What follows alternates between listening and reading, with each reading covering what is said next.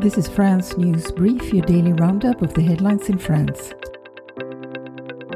It's Friday, January 19.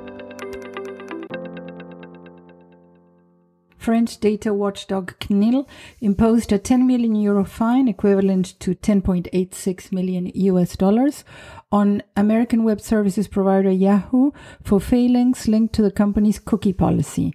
The watchdog accused the company of failing to respect the choice of internet users who refused cookies on its main website and for not allowing users of its email client to freely withdraw their consent to cookies, as reported by Reuters. The Russian parliament, or Duma, plans to formally ask France's National Assembly, its counterpart, if it is aware that French mercenaries have been fighting on Ukraine's side, Reuters reports.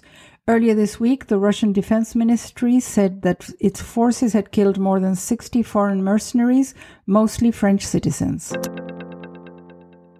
French police unions called a protest yesterday to press their claim for extra pay during this year's Paris Olympics, underlining the threat of strikes and disruption to the Games, as reported by RFI. Blocked by a heavy snowfall, hundreds of passengers were forced to sleep in a TGV train at Lille station.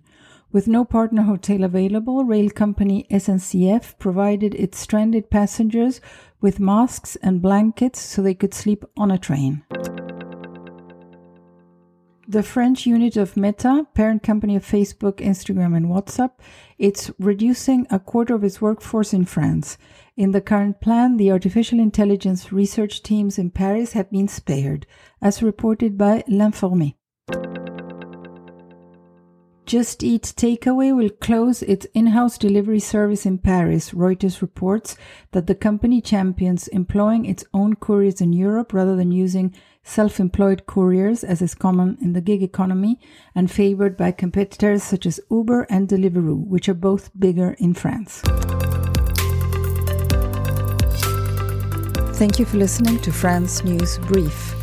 Join us every weekday for a quick daily roundup of the latest news in France. Stay informed.